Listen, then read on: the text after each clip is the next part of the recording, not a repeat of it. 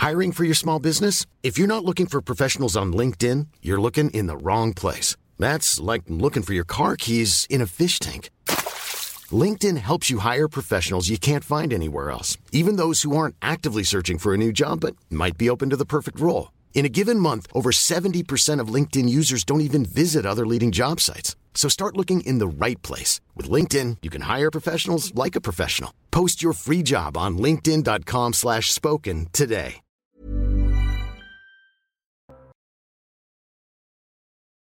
L'heure des Pro 2 du vendredi. Bonsoir à tous, très heureux de vous retrouver ensemble avec mes invités pour euh, une heure de discussion animée ça s'annonce chaud parce que les, les sujets sont forts euh, ce soir, encore une fois. Les présentations dans une poignée de secondes, mais un tout petit peu plus de 20 heures. D'abord le rappel de l'actualité. Sandra Chiombo. La justice russe ordonne la saisie des bureaux de mémorial à Moscou. Quelques heures auparavant, l'ONG a obtenu le prix Nobel de la paix. Il a été décerné à un trio dont fait partie un Ukrainien et un Bélarus. Ce dernier, Alès Beliatsky, est en prison dans son pays. Le comité a salué trois champions remarquables des droits humains, de la démocratie et de la coexistence pacifique. L'Union européenne va envoyer une mission civile en Arménie le long de l'Azerbaïdjan. La mission va débuter ce mois-ci pour une durée maximale de deux mois. Objectif aider à la délimitation des frontières et relancer le processus de normalisation naissant entre les deux pays. La France est-elle un pays d'assister? Oui, selon 65% des Français. C'est le résultat d'un sondage ELAB pour les échos radio classiques et l'Institut Montaigne. Pour les sonder, le système social n'incite pas à l'effort et d'après 44% des Français, le niveau des aides est trop élevé.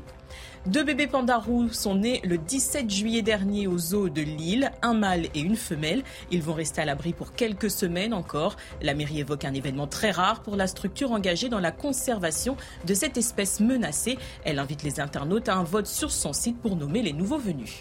C'est beau, mon Dieu. Trop mignons les pandarous. Oui, un peu de douceur. Ah, ça fait hein. plaisir. Vous avez un petit cœur.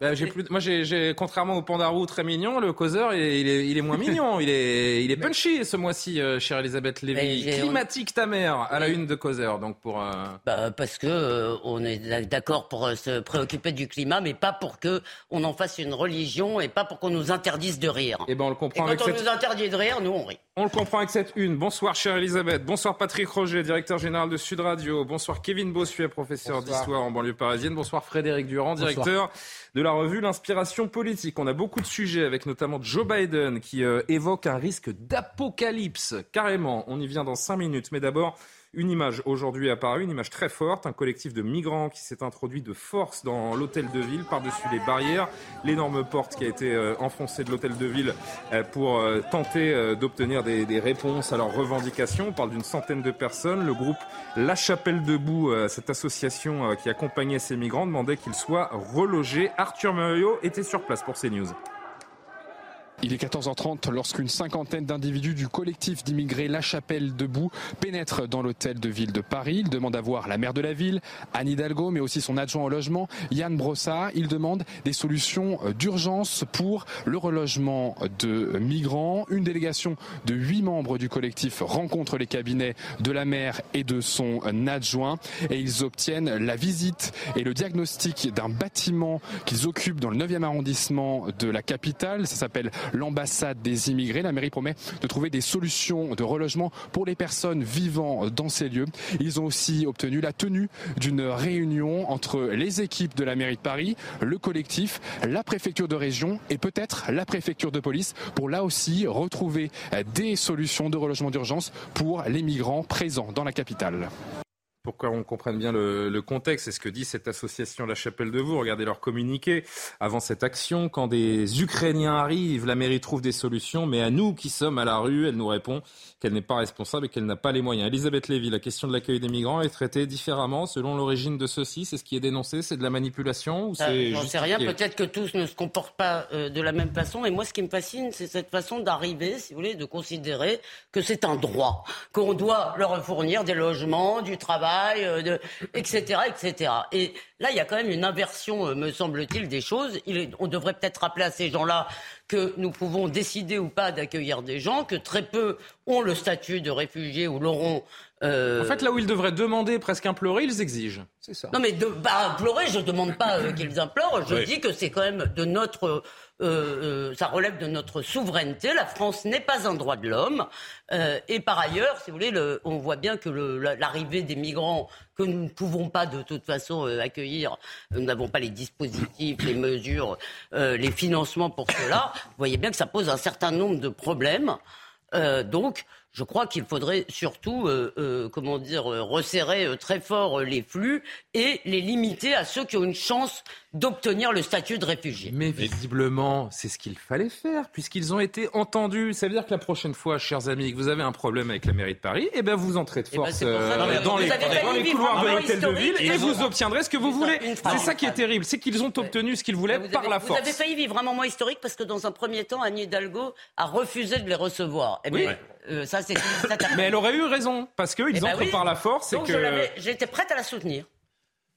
Non mais, il faut savoir, attendez, euh, l'histoire n'est pas complètement terminée, hein. c'est-à-dire que c'est une solution provisoire. Non mais ce qu'ils disent avec euh, ce collectif, euh, alors, euh, vous l'avez vu, ils disent oui, les Ukrainiens arrivent et eux, ils ont des logements. Nous, Mais la différence avec les Ukrainiens, c'est que l'Ukraine précisément est, pas tout à fait la même situation et donc euh, il ne s'agit pas de crédibiliser leur opération, mais cela dit, ils le disent. Voilà, on trouve bien des logements pour des logements pour ces personnes-là, on n'en trouve pas pour nous. Derrière, évidemment, c'est instrumentalisé.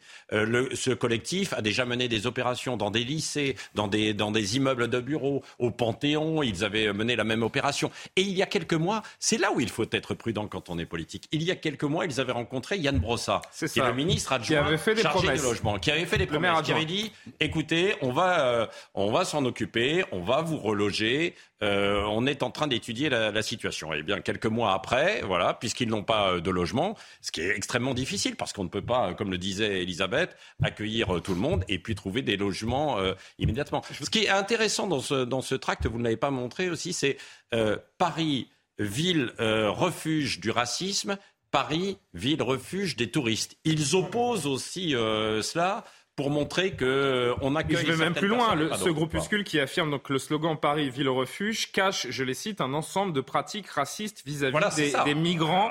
Eh bien, qu'ils changent donc de ville. Euh, on est raciste. Éric Ciotti qui tweet, je vous fais réagir Kevin Bossuet et, Frédéric Durand. Euh, le tweet d'Éric Ciotti de LR, bien sûr. des migrants illégaux fortement encouragés par l'extrême gauche ont envahi l'hôtel de ville à Paris par la force et l'occupent pour réclamer leur régularisation.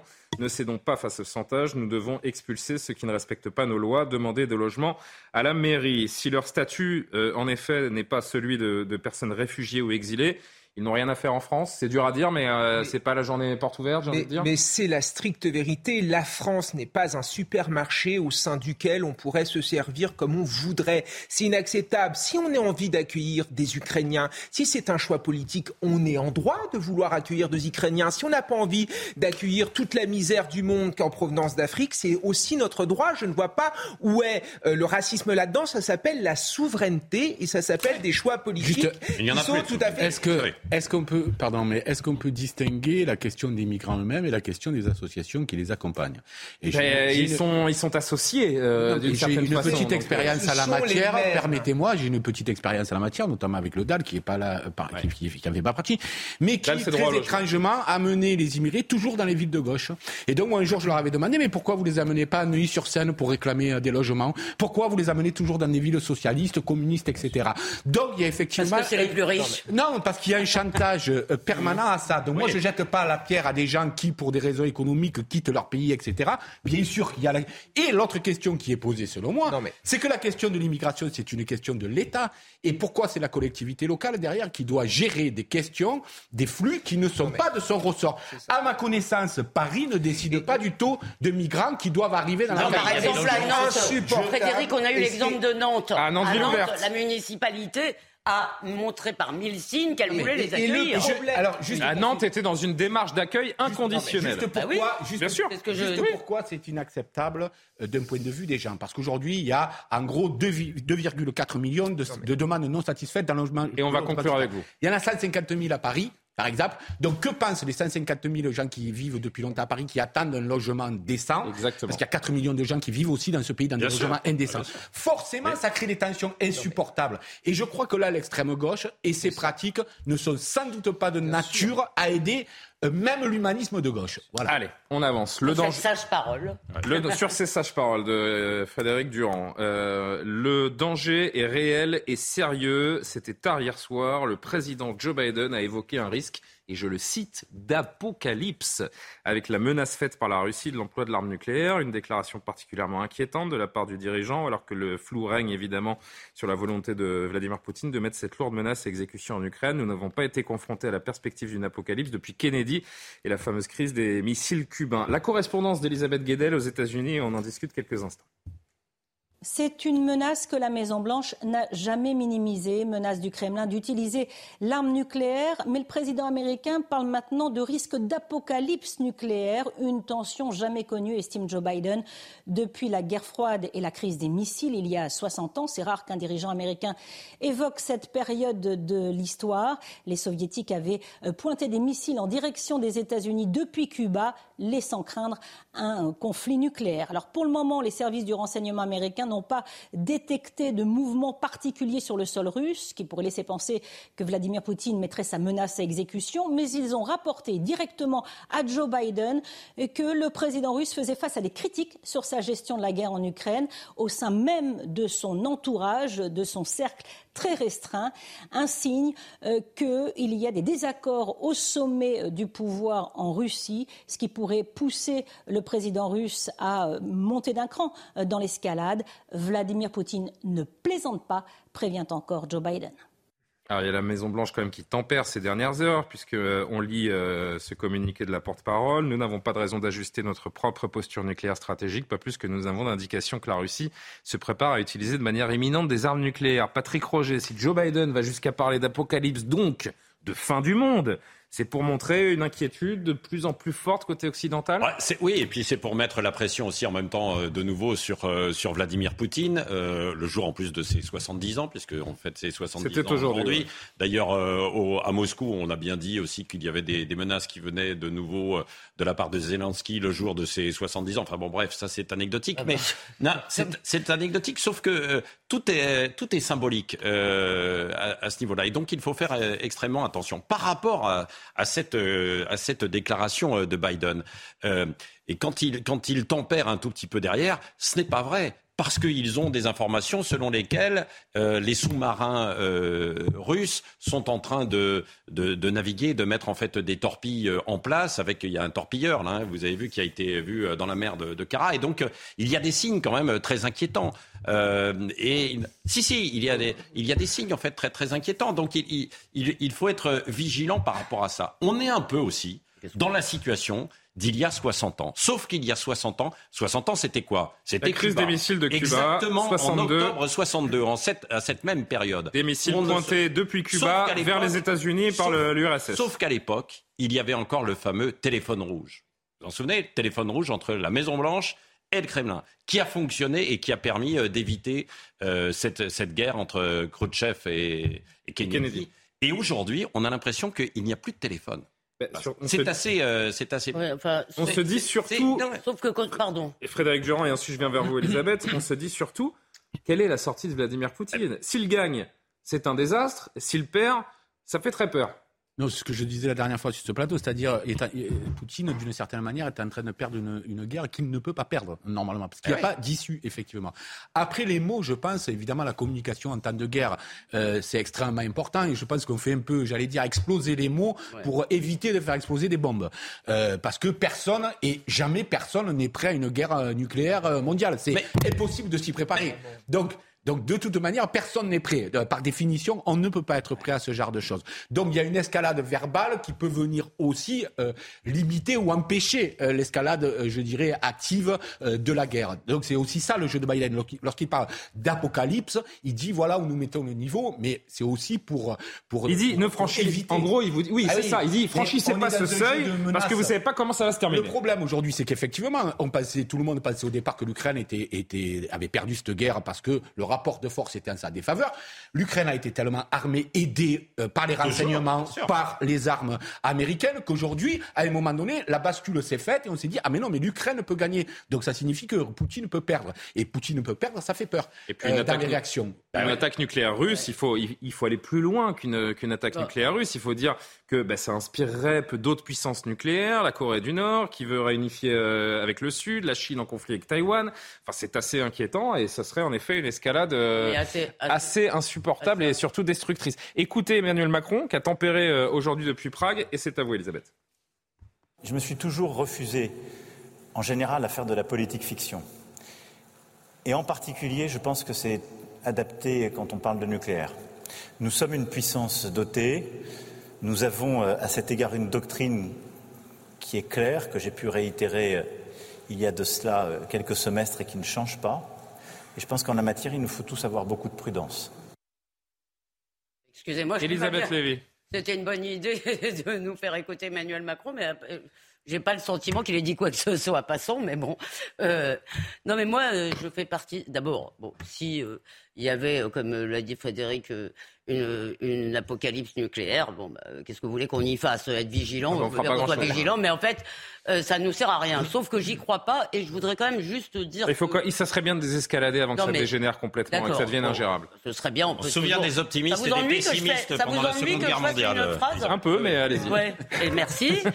je voulais juste dire à Patrick que je crois quand même que c'est une vision euh, peut-être un peu réductrice de penser que la guerre nucléaire euh, autour des fusées de Cuba a été évitée grâce au téléphone rouge. Je crois qu'en réalité, ce que disent les historiens aujourd'hui, c'est que personne n'a jamais vraiment eu l'intention de franchir le cap. Et ça, je continue personnellement à le croire parce que on peut être effectivement gouverné par des fous, mais des fous suicidaires, c'est tout à fait autre chose. Euh, évidemment, euh, moi, je, surtout ce qui me fait par ailleurs, mais disons que ce qui me laisse un peu dubitatif, c'est que donc Biden monte les enchères, apocalypse nucléaire, et que je te fasse peur, et puis après, deux heures après, petit communiqué, ah ben non, mais finalement, je voulais pas dire ça.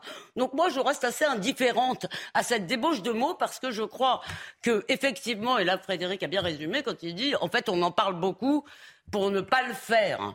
Et encore une fois, je rappelle que l'arme nucléaire est une arme de non-emploi. Ça dure depuis son invention euh, sauf en 1945. Il y, a la question des armes nucléaires tactiques, ça c'est vrai, qui est, euh, qui est elle, plus problématique parce que ça peut être employé euh, sur un champ de bataille et justement non pas dans une optique d'apocalypse, mais cette question des armes nucléaires stratégiques, c'est-à-dire je vitrifie Kiev, tu vitrifies New York, etc., je n'y crois pas.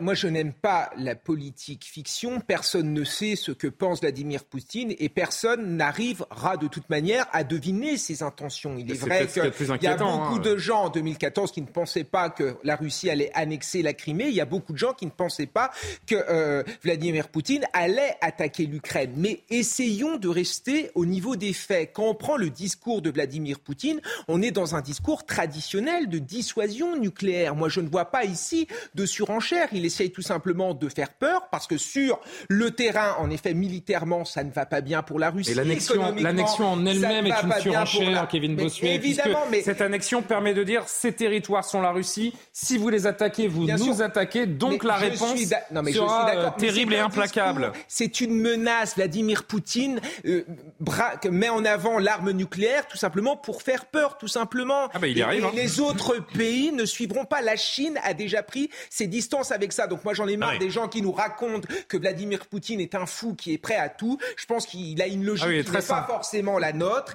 Il sait ce qu'il fait et je pense qu'on n'ira pas en effet à l'explosion nucléaire. Non mais alors, non mais attendez, juste, un tout petit peu, s'il vous plaît quand même, parce qu'on se souvient euh, avant la Seconde Guerre mondiale, les optimistes et les pessimistes. Vous avez vu, euh, je ne vais pas rappeler cet épisode. Non non mais bien sûr. Il faut le dire, c'est Billy Wilder qui dit la phrase. C'est très bien de dire oui, moi je pense que, sauf qu'il y a des faits. Et les faits, c'est qu'il y a une guerre qui est en cours en fait aujourd'hui et qu'il y a des armes nucléaires qui sont en possession. Et il y a 48 heures. Excusez-nous de pas penser comme vous. Hein. Attendez, pardon. Et il y a une escalade. Bah oui, mais soyons sérieux. Ce que vous m'avez dit en fait tout à l'heure, Elisabeth. Et que et, et, que il y a le droit aussi de penser que les personnes qui sont au pouvoir aujourd'hui n'ont rien à voir avec les personnes qui étaient au pouvoir en 62, qui sortaient de la Seconde Guerre mondiale. Il y avait il y avait autre chose. Aujourd'hui, ce sont des personnes qui sont beaucoup plus âgées. Leur vie, pardon, mais elle est derrière elles. Euh, ils sont en train, ils sont en train en fait de défendre des territoires qui sont forts, l'impérialisme d'un côté américain. C'est une guerre de civilisation. L'impérialisme en fait russe qui est là, et, donc euh, on ne sait jamais ce qui peut les mener. Et vous avez raison là, Kevin, je vous rejoins sur la Chine et l'Inde qui ont probablement euh, les clés de peut-être de la fin de, de ce Frédéric Durand. Effectivement, il y a euh, et les Européens. Emmanuel Macron parlait de doctrine et c'est très important. Et vous le rappeliez tout à l'heure, l'annexion de ces deux régions fait que euh, dans la doctrine russe justement, euh, le, la violation de ces nouvelles frontières euh, voulues par la Russie et devient une raison, une raison valable voilà. aux yeux des Russes d'utiliser l'arme atomique. et puis là, vous avez raison aussi, c'est-à-dire qu'il faut pas, il faut se rappeler que les missiles de Cuba, on était 17 ans après un drame Eh oui. absolu. C'est-à-dire que la mémoire était encore extrêmement vive de ce qui s'est passé. avec. Euh, euh, on était tout à côté. Donc aujourd'hui, ça n'est pas pareil. Du temps a passé. Et il est vrai, il faut être parfaitement honnête, personne n'est capable de dire ce qu'il y a dans la tête de Poutine si demain... Ni Biden. Euh, ni Biden, mais si demain on récupérait ces régions-là, si demain l'Ukraine réussissait à, à récupérer ces régions-là, personne, enfin moi, on- personne ne voit Poutine Mais je à vais la vous fois dire- se retirer dans- dans, euh, dans- sur son territoire et ne rien dire, et à la fois on a du mal à imaginer l'éclatement d'une bombe atomique, dont les deux sont inimaginables. Voilà. C'est ce qui est très compliqué avec cette guerre, c'est que personne ne, ne sait ce qu'il y a dans la tête de Biden, de la tête de, de Poutine, comme vous venez de le dire. Personne ne sait véritablement qui mène euh, stratégiquement les forces russes dans cette guerre. Personne ne sait qui mène exactement stratégiquement les forces ukrainiennes dans cette guerre. Donc il y a un flou, encore une fois, qui complique encore plus la situation. Par ailleurs, les Non, forces ça- russes non, mais revendiquent aujourd'hui. ça, Comment? Vraiment, c'est trop facile. Enfin, un fou qui complique la situation, pardon, mais là, je crois que, euh, justement, euh, je ne crois pas qu'on puisse simplement psychiatriser la chose. Non, je ne crois pas. Non mais Psychiatriser, c'est juste ça- identifier d'où vient le lead, d'où vient le lead dans cette guerre, que ce soit d'un côté êtes- comme je de vous l'autre. reprends sur une phrase. Vous venez de me dire, il y a un fou. Je ne crois Un pas. qu'on flou, puisse- j'ai dit, un flou. Un flou. Un flou total. Bon, on a perdu une minute Non, parce que vous m'avez pas entendu. En, en 10 secondes, on sait- je pense que par exemple, prenons l'exemple de la Chine, elle a des intérêts très contradictoires. Effectivement, elle veut voler le leadership à- aux États-Unis, ça c'est certain, mais à la fois, elle a besoin d'installer sa route de la soie. Donc elle a besoin que les choses aillent bien. Elle besoin peut pas se permettre pendant américain, 10 ans. surtout. Mais, tout à fait. Et donc, vous voyez, et et on ne sait pas comment, tout- sur quoi tout ça va déboucher. Donc, je compliqué. disais, les forces russes ont revendiqué aujourd'hui de premiers gains dans l'est euh, de l'Ukraine après une série de revers cinglants sur plusieurs fronts, mais Kiev semble conserver quand même la main au 226e jour de guerre. hein. Nous en sommes là. Aujourd'hui, Emmanuel Macron, donc depuis Prague, a confirmé que la France allait continuer d'accompagner le pouvoir ukrainien. Écoutez-le. Je l'ai toujours dit, nous sommes là pour euh, aider l'Ukraine à résister, à protéger son intégrité territoriale et sa souveraineté. Notre volonté, c'est qu'il y ait la désescalade la plus rapide possible et que, au moment que l'Ukraine aura choisi dans les termes qui seront acceptables pour euh, les dirigeants ukrainiens et le peuple ukrainien, qu'une négociation se fasse. Et depuis le début, nous avons toujours œuvré euh, en ce sens. Pardon, mais je voudrais poser une question annexe. Le nouveau drapeau, là, c'est le nouveau, la nouvelle usine à gaz européenne qui n'est pas une usine à gaz, je sais. Pascal 40, Pro m'a oui. fait la J'ai remarque. pas fait hier. attention au nouveau drapeau. C'est parce que maintenant, vous savez, il y avait Je déjà. peux le remettre, les amis, juste l'image d'Emmanuel Macron il y avait j'ai déjà le. Conseil de l'Europe, il y avait l'Union européenne. Oui, là, c'est le Conseil des présidents, Et euh, maintenant, il y a, soit, je sais plus, 40 pays. 44 44, pays. Donc il y a, y un truc à, à 44. Non, mais il n'y a pas de nouveau drapeau, c'est euh, c'est le drapeau européen. Non, ça, là, le- les bijoux. Ah, les petits losanges. D'accord. Et, et C'est donc, le futur voulez, drapeau, Elisabeth. les Vous voulez parler de la déco ou on peut parler un petit peu de ce non, que dit parce que je Macron parle de la nouvelle usine à gaz euh, Oui. européenne de Macron, qui a l'air, si vous voulez, c'est son grand truc. Il n'y a pas assez de confusion euh, dans les étages du pouvoir et de l'administration et de la justice. Surtout autour de l'Europe. Hein. Euh, autour de l'Europe, il fallait encore en créer un autre. C'est C'est vraiment. pas faux. Et sinon, est-ce qu'il est légitime de, de continuer à, à aider l'Ukraine? Jusqu'où peut-on aller? Euh, Une dernière prise de parole. Oui, ben, euh, dans, dans sa prise de parole, il y a deux choses. C'est du en même temps euh, d'Emmanuel Macron. On aide, mais vous avez eu, Négociation. il y a le terme négociation. Euh, heureusement que, que ce terme est toujours là. Non, parce que ça avait quand même disparu depuis, euh, depuis quelques Enfin, on semaines. l'entend pas de la bouche de Zelensky et ni de Vladimir Poutine. hein. Ce Bah, serait quand même ça que euh, là, intéressant de l'entendre de leur bouche à eux. Et, et même Ouais. de Biden, d'ailleurs. Euh, Oui. euh, là, et c'est en ce sens que je crois que la voix de Macron, là, pour le coup, on peut lui reprocher beaucoup de choses, mais il me paraît assez juste dans l'idée qu'on ne peut sortir de cette guerre que par la négociation ou, ou l'apocalypse, effectivement, atomique. Donc, Mais est-ce que vous croyez, cher. Frédéric, que la France pourrait être l'honnête courtier dans cette affaire? Non. Est-ce que la France est encore en position de faire ça? Bah, juste je un- pense en tout cas qu'il faut une voix qui, qui, qui, qui porte cela. Ça, j'en suis sûr. Voilà. Et que pour Juste un, dernier mot avant de marquer notre, notre pause, c'est que c'était l'anniversaire de Vladimir Poutine aujourd'hui, 70 ans. Pour euh, l'anniversaire, le comité Nobel a mis à l'honneur un, un trio d'opposants à la guerre en Ukraine composé d'un militant biélorusse et de deux organisations russes et ukrainiennes. Comment on analyse ça? C'est de la provoque de la part du, euh, Ah du non, non, comité Nobel, sachant qu'on apprend également ce soir que euh, le Kremlin a euh, réquisitionné, ah pardon, dites-moi dans l'oreillette, a saisi les locaux, on l'apprend à l'instant, a saisi les, locaux d'une de ces organisations qui a reçu Mémorial. le Mémorial, ouais, exactement. Mémorial, qui, était, qui est une association qui travaille euh, depuis. Donc il l'a en travers de la gorge. Ils ont été créés avec la Tchétchénie. Non mais le, euh, je ne sais pas si vous avez vu, le, le comité a tenu à préciser dans son communiqué que ce n'était pas contre, que ces prix n'étaient pas remis Contre les Russes. Contre les Russes. Sans blague. Vladimir Poutine. Il a dit contre Poutine aussi. Oui, contre Poutine. Très précisément. C'est un mensonge total. Bon, bah, vous l'interprétez comme vous. Ah non, mais je, je... ça paraît bah, Vous l'interprétez. c'est juste du bon sens, ah, hein, pardon. c'est un peu une précaution oratoire. Voilà. Bon, allez. Pourquoi cette précaution oratoire La pause. c'est étonnant. La pause. Vous craignez euh, déjà le manque de gaz ou d'électricité cet hiver? Eh bien, maintenant, il va falloir s'inquiéter sur le carburant, chers amis. On va se demander si c'est euh, durable, s'il faut vraiment avoir peur de manquer d'essence. À tout de suite. L'heure des Pro 2 revient. Bien, très bien. L'heure des produits est à l'antenne, euh, Elisabeth Lévy, si ça vous dérange pas. Euh, il est 20h30, on poursuit les discussions avec nos amis juste après le rappel de l'actualité. Sandra Chiombo. Le déficit commercial français établit un nouveau record en août, 15 milliards 500 millions d'euros, en cause d'une hausse de la facture énergétique parmi les importations. Elle a coûté 800 millions d'euros supplémentaires en août et creusé le solde français à 11 milliards d'euros de déficit. Le gouvernement autorise des chasses traditionnelles à l'alouette et ce à l'aide de cages et de filets. Les départements concernés, la Gironde, les Landes, le Lot-et-Garonne et les Pyrénées-Atlantiques. La période va du 1er octobre au 20 novembre. Le nombre de captures sur la saison 2022-2023 est également réglementé. Lionel Messi prêt à raccrocher les crampons, du moins au niveau international avec l'Argentine. Le mondial au Qatar sera sûrement le dernier de sa carrière. Il l'a déclaré lors d'un entretien aux médias sportifs ESPN. Buteur historique en sélection avec 90 réalisations, il disputera sa cinquième Coupe du Monde. Avec un niveau comme le sien, on peut jouer jusqu'à jusqu'à 40 ans. C'est ce qu'a fait Franck Ribéry d'ailleurs, qui va bientôt prendre sa, retraite. Euh, vous craignez déjà, je vous le disais avant la pub, le manque de gaz ou le manque d'électricité cet hiver. Voilà qu'il faut s'inquiéter désormais pour le carburant. Une station sur 10 se retrouve avec des cuves vides en France en cause les grèves des raffineries. Et dans le même temps, les automobilistes se ruent à la pompe. Les files d'attente dans certaines stations sont interminables. Emmanuel Macron, qui je le rappelle une nouvelle fois était à Prague euh, aujourd'hui, s'est exprimé sur ce sujet national. Il appelle les Français à ne pas paniquer, à être responsable, évidemment. si vous voulez faire paniquer. J'appelle aussi chacune et chacun à la responsabilité, parce que voilà, nous sommes un peuple de, de compatriotes solidaires, et je, pense que toutes les revendications salariales sont légitimes, mais il ne faut pas qu'elles empêchent les uns et les autres de, de, vivre et de pouvoir circuler, fonctionner, parfois pouvoir faire son travail. Et, et donc il faut qu'on garde tous euh, l'esprit de responsabilité. Mais je suis confiant sur la capacité de ces deux, groupes à finaliser leurs discussions euh, salariales. Et en parallèle, le gouvernement a agi pour euh, mobiliser ce qu'on appelle les réserves stratégiques et nos capacités disponibles pour pouvoir les libérer et alimenter les stations-service qui étaient euh, en rupture. Voilà. Donc à court terme, on organise les choses parce qu'on a des réserves stratégiques et on sait faire. Mais pas de panique, si je puis dire. C'est bizarre en effet parce que à chaque fois qu'on me dit de pas paniquer, généralement c'est à ce moment-là que je panique.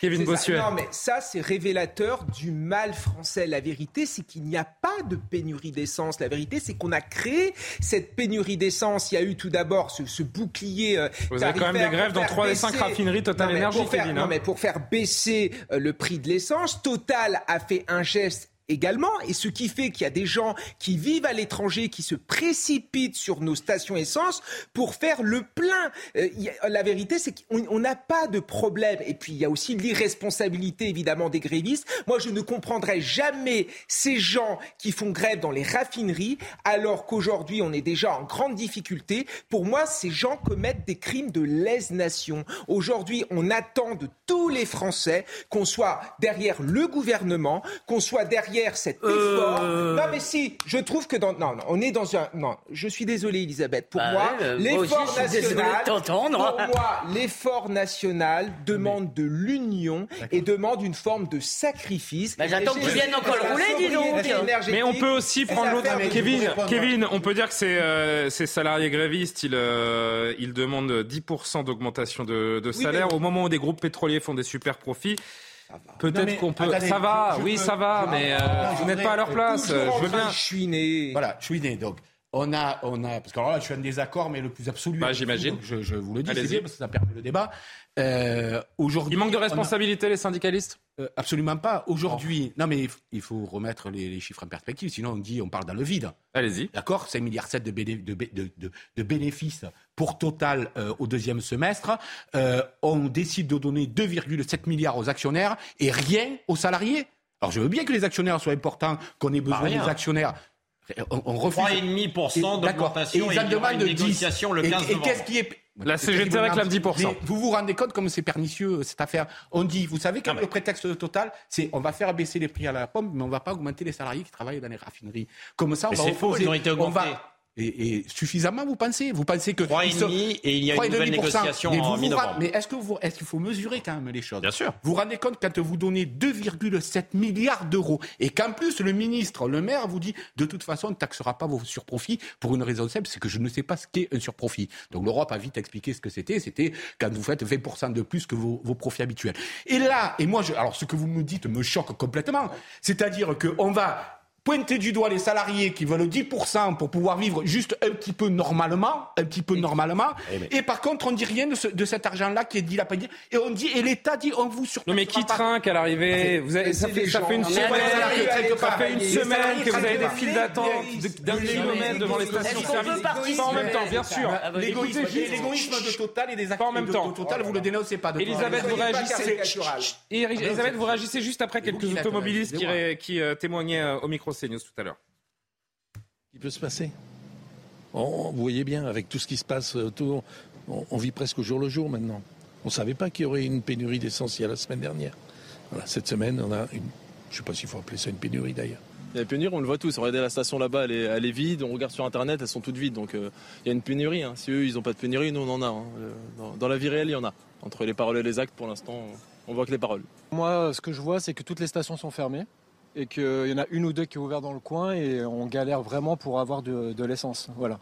Vous êtes le président, Elisabeth, qui ne nous dit pas de panique il y a une heure, il y a quelques semaines, il nous dit que c'est la fin de l'abondance. Il ne faut pas s'étonner si tout cela nourrit. Non, mais moi, je pense que si vous voulez créer une panique, la phrase magique, c'est ne paniquez pas. Et après, quand vous dites qu'il n'y aura pas de pénurie, si vous voulez, c'est sûr, les gens se précipitent. Rappelez-vous, excusez-moi, le début du Covid, où euh, il devait y avoir une pénurie de papier toilette, je suppose, puisque les gens faisaient des provisions invraisemblables de papier toilette sans la moindre raison. Donc, il ne faut pas oublier aussi qu'il y a aussi une irrationalité, euh, euh, si vous voulez, des, foules, en quelque sorte. Parce qu'avant, on ne connaissait pas ça. Il y a une, une fin de confiance en l'avenir. Mais, mais Elisabeth, Elisabeth. Je voudrais quand même réagir juste à ce qu'a dit euh, Kevin, parce que là, on n'est quand même pas alarmé, si vous voulez, tous derrière le gouvernement. On m'a déjà fait le coup pour le Covid. Alors, je suis désolé, d'accord? Je pense que ces gens nous ont mis dedans. Ils ont détruit la seule électricité ou laissé mourir la seule électricité euh, non carbonée, pas trop chère et souveraine euh, qu'on avait. Donc moi, attends, j'ai pas fini. Pardon.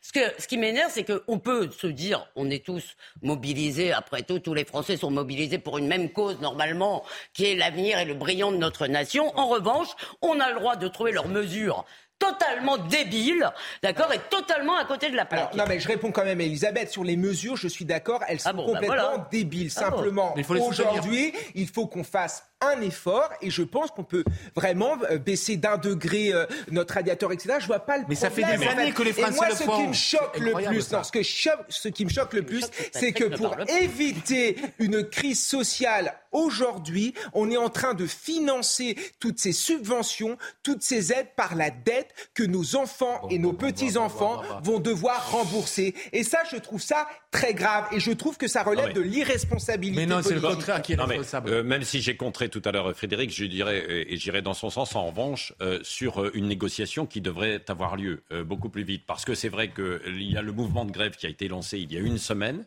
maintenant. Euh, il y a des négociations qui sont prévues que le 15 novembre et la direction de Total n'a pas annoncé de négociations auparavant. Elle pourrait les avancer. Sachant qu'il y a eu une augmentation de 3,5, il réclame 10. Mmh. Mais ils ont des milliards. 6 à la fin. Et Frédéric, vous savez qu'il y a, vous savez qu'il y a plein de gens, il y a plein de gens qui n'ont pas d'augmentation de salaire. Il y a plein de gens qui n'ont pas d'augmentation de salaire et qui bloquent pas un pays pour autant. Hein. Vous savez ça, ça existe aussi. Est-ce que c'est le calme Frédéric Durand qui est là Il y a mieux que ça. Il y a au Japon pour faire grève, ils mettent un brassard noir. Comme ça, les revendications le sont rarement, elles, arrivent rarement au bout. Excusez-moi, mais moi je suis surpris de cette discussion parce que je pense quand même qu'il y a des gens à défendre aujourd'hui. Mhm. Et les gens que je défends moi, ce sont les travailleurs, ce sont les gens qui se lèvent tous les matins pour aller bosser ne peuvent plus faire le plein d'essence à cause de l'égoïsme d'une minorité de grévistes. Mais, alors, là, mais, alors ce discours-là, il, est, il est pour moi, il est pour moi. Non, non, non. On n'en peut plus de gens. En même temps, pas même temps. On n'en peut ah plus. Aujourd'hui, il y a 12 C'est très simple. Il y a 12 de pompes en pénurie. Voilà. Et Patrick. Non mais il y a une stratégie quand même aussi de la CGT euh, derrière. Allez. Euh, attention, ne, euh, ne, faisons pas avec, euh, avec les raffineries ce qu'on a fait euh, il y a quelques années avec les ports. Aujourd'hui, les dockers, souvenez-vous, qui ont bloqué. Aujourd'hui, on n'a plus, on a plus euh, tout se passe à l'extérieur et plus en France. La nouvelle outrance signée Jean-Luc Mélenchon qui ah ne passe pas même dans son propre camp. On avance. Sujet suivant. On vous montrait hier ce tweet du patron de LFI qui appelait à manifester le 16 octobre sur un ton très révolutionnaire. Les 5 et 6 octobre 1789, les femmes marchent sur Versailles contre la vie chère. Elles ramènent le roi et la reine, le dauphin, de force à Paris sous contrôle populaire. Faites mieux. Le 16 octobre, euh, l'un des premiers à avoir réagi, c'est Olivier Faure. Lisez ce tweet euh, avec moi. Là, Jean-Luc, tu peux euh, faire mieux, a tweeté le patron du PS. La provocation n'est pas toujours le meilleur moyen de se faire entendre. Il n'y a plus ni roi ni reine. Nous n'aurons ni pique ni fourche. Notre mobilisation sera non violente et sa force, c'est son message, la justice contre le désordre social. La, la NUPES, Elisabeth, continue de voler en éclats. Oui, enfin, excusez-moi, là, je n'y crois pas du tout parce que. Ah bon? Non, je vais vous dire. À quoi vous ne croyez pas Attendez, je commence à, prononcer une phrase et vous m'avez déjà coupé tous trois fois. Non, il n'y a que moi qui vous ai coupé. Il y a que moi qui vous ai coupé. C'est le jeu de la discussion. À quoi vous ne croyez pas On peut pas discuter comme ça. Et là, vous perdez du temps. À quoi vous ne croyez pas Je ne crois pas à cette affaire, tout simplement parce que ces gens ont déjà avalé toutes sortes de couleuvres. Ils ont avalé des boa constricteurs. Ils ont avalé l'islamo-gauchisme. Ils ont avalé la police tue. Ils ont avalé toutes les âneries de Mélenchon, les invectives, la malpolitesse des députés euh, Leur façon de se comporter à l'Assemblée. Donc, tout d'un coup, si vous voulez, ce tweet qui est conforme à euh, l'esprit. Très euh, violent. À l'esprit. Il est très violent, mais il est conforme. C'est pas nouveau, si vous. Ce que j'essaye juste de dire, c'est que c'est l'ADN de Mélenchon. Il parle comme ça. En plus, il est plus 93 que 89 ces temps-ci, je trouve. Donc, il invoque 89. Euh, effectivement, c'est une image violente. Et tout d'un coup, les vierges effarouchées qui ont fait alliance avec ce parti, d'accord, et qui savaient parfaitement qui était ce parti, tout d'un coup, même Sandrine Rousseau. Alors, justement, que... Elisabeth. Voilà. Non, non, non, non. Yannick Jadot et Sandrine Rousseau qui ont réagi également au Congrès d'Europe Écologie Les Verts, les journées parlementaires à Strasbourg d'Europe Écologie Les Verts. Écoutez. On ne coupe pas de tête. Quoi. Après, on marche. On marche, exactement. On marche, on marche, on râle, on crie, on danse, on est joyeux aussi. Mais euh, par contre, on ne coupe pas de tête. Je pense que la brutalisation euh, à ce point du débat politique, euh, à la fin, ça ne sert que Marine Le Pen. Ça, ça construit de la défiance vis-à-vis de la politique et que euh, on n'est pas dans une situation où euh, on doit mettre la tête de nos dirigeants au bout d'une pique.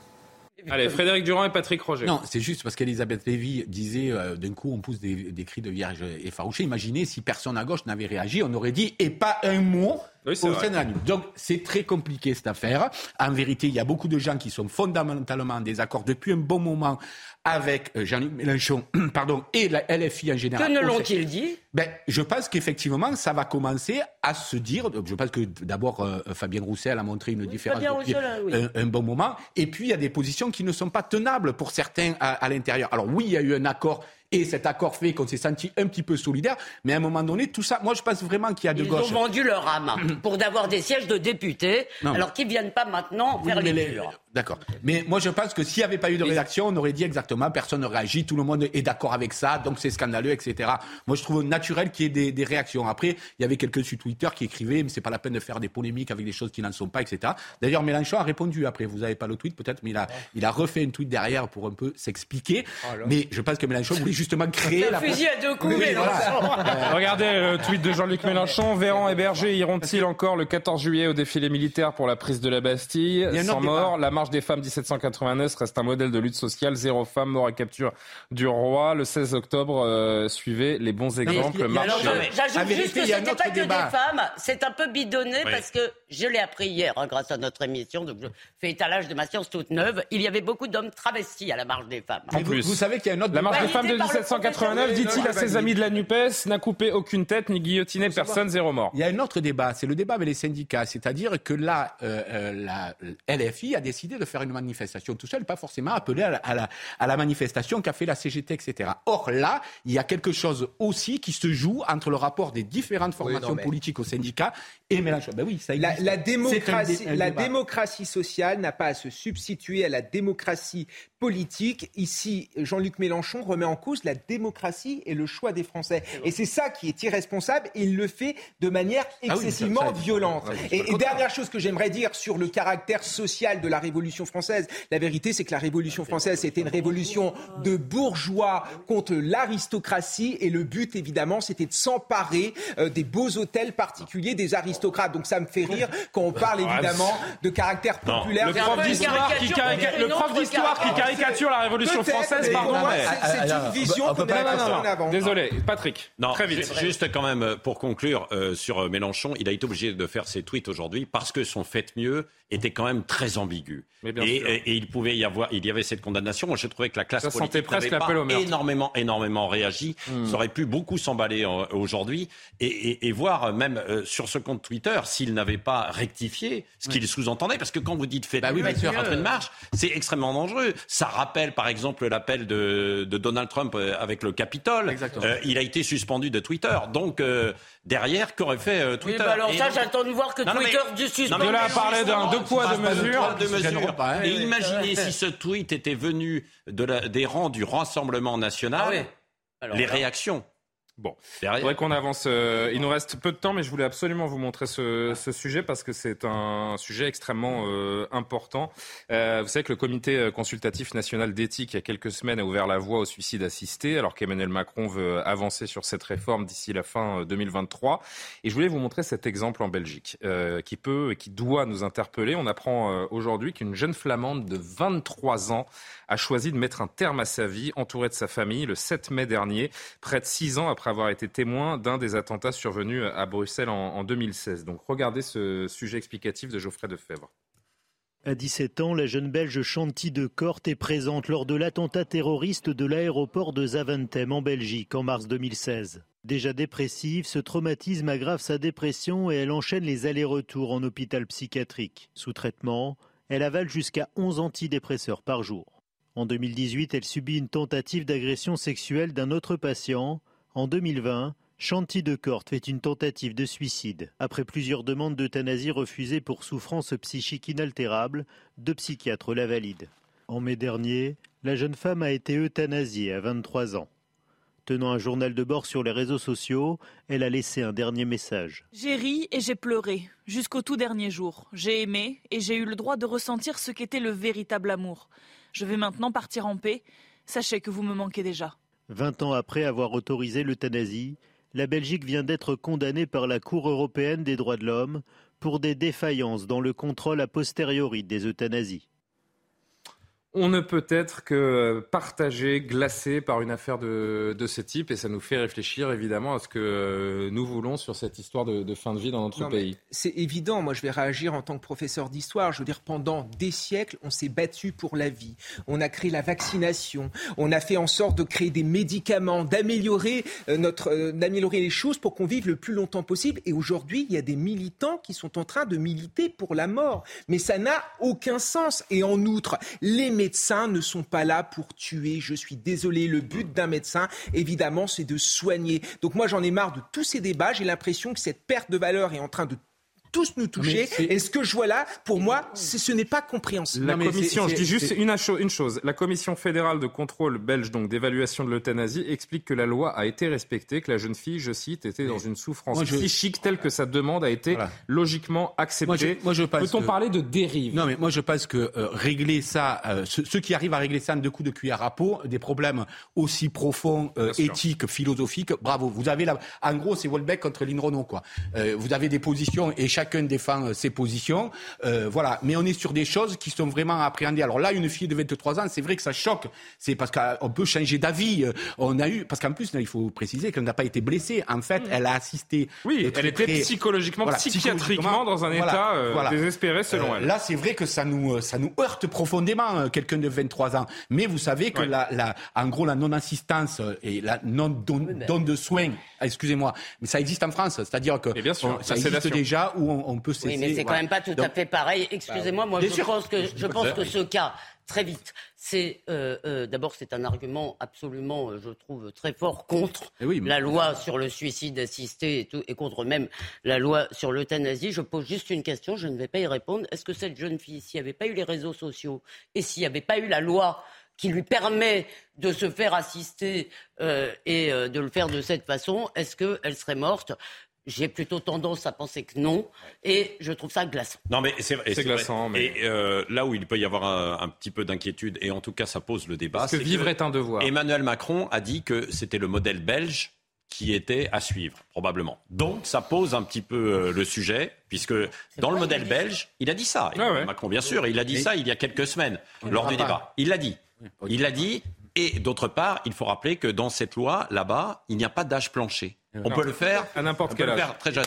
la fin de vie, normalement, c'est pour accompagner des personnes qui n'ont plus d'issue que l'on ne peut plus soigner. Là, c'est une souffrance psychologique, donc ça pose un certain nombre de questions. À mon avis, ça va être très un sujet grave, complexe, philosophique, sociétal, euh, sur lequel on continuera de débattre très certainement euh, lorsque, pourquoi pas, Emmanuel Macron décidera de, de légiférer ah, là-dessus. Ne nous le laissez pas sur ce sujet. Non, justement, je ne vais pas vous laisser sur ce sujet parce que c'est le temps de, de, conclure et je ne peux pas vous laisser sur un sujet aussi grave. Il faut qu'on retrouve le sourire pour ah. entamer le, le week-end. Une, euh, petite info que vous avez peut-être vu passer. Depuis, pardon? C'est la journée mondiale du sourire. Eh ben, tant mieux. Sourions tous ah, ensemble. Depuis le 4 octobre, depuis le 4 octobre, il y a un site qui est né, que vous avez peut-être euh, vu. Ça s'appelle C'est de gauche ou de droite. Euh, il rencontre un très vif succès grâce à un champ de recherche. Une intelligence artificielle est capable de classer à gauche ou à droite ah. n'importe quel mot, euh, concept ou personne. On a soumis quelques mots. On regarde ça ensemble? Macron, gauche ou droite? Alors, on l'a tapé. On va voir ce que, ce que nous répond le moteur de recherche, hein, euh, si ça, si ça s'enchaîne à ça. Macron, c'est de droite. Eh bah oui. Bon, qu'est-ce qu'on a d'autre? On a tapé, on a tapé barbecue. Barbecue, ah. c'est d'actualité. Ah, barbecue, c'est de gauche ou c'est de droite? Droite. Eh ben, c'est de droite. Vous avez raison. Sobriété. C'est de gauche. Sobriété, c'est de gauche? Oui, bien sûr. Il, est en train de nous faire un sans faute, le, ah, Patrick bah Roger. Euh... C'est lui l'intelligence artificielle. J'en ai, j'en ai deux derniers très vite. euh, col roulé. Col roulé, c'est de ah, droite. c'est bah oui, c'est Col roulé. Oh. Col roulé, c'est de droite. c'est de droite. Allez, un tout dernier avant de se quitter. Elisabeth oh. Lévy. Elisabeth Lévy, c'est de gauche ou c'est de droite C'est de gauche. C'était de gauche et c'est de droite. Oh, c'est de gauche Incroyable Incroyable, Elisabeth Lévy, c'est de gauche. Ah bah alors là, ça, on en apprend tous les jours. Et je vais sortir avec une crise identitaire profonde. Merci à tous. Merci, hein. à Benjamin. Merci à Léo Marcheguet. Pascal Pro qui revient évidemment lundi pour l'heure des pros, l'heure des pros 2. Elliot Deval arrive pour Soir Info. Très bon week-end sur CNews. Le meilleur de l'info, pardon, avec Olivier Benkemoun d'abord. Pardonnez-moi. Bonne soirée. Step onto the legendary clay courts of Roland Garros, where the world's best players battle it out for a chance to win the French Open title. Tennis Channel Plus is your place to watch. Stream every court from your phone or smart TV, live in HD. Don't miss a moment with daily live coverage and match replays on demand, beginning Monday, May 20th. Be there for all the unforgettable moments. Stream now with Tennis Channel Plus. ACAST powers the world's best podcasts Here's a show that we recommend. This is Roundabout Season 2, and we're back to share more stories from the road and the memories made along the way. We're talking rest stops. If we're stopping to get gas, you will be timed. you will be for sure. Misguided plans. I grew up in the city, so I have like you know, a healthy fear of real extreme darkness. this was like wilderness. A lot of laughs. Y'all weird, but you, yeah, you, you were different. Like you were real different, bro. I couldn't really put my finger on it. And so much more. Just goes to show that unexpected yeah. things sometimes are the best when it comes to a road trip.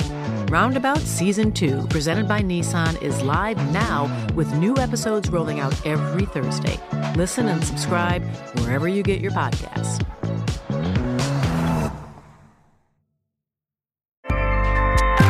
ACAST helps creators launch, grow, and monetize their podcasts everywhere.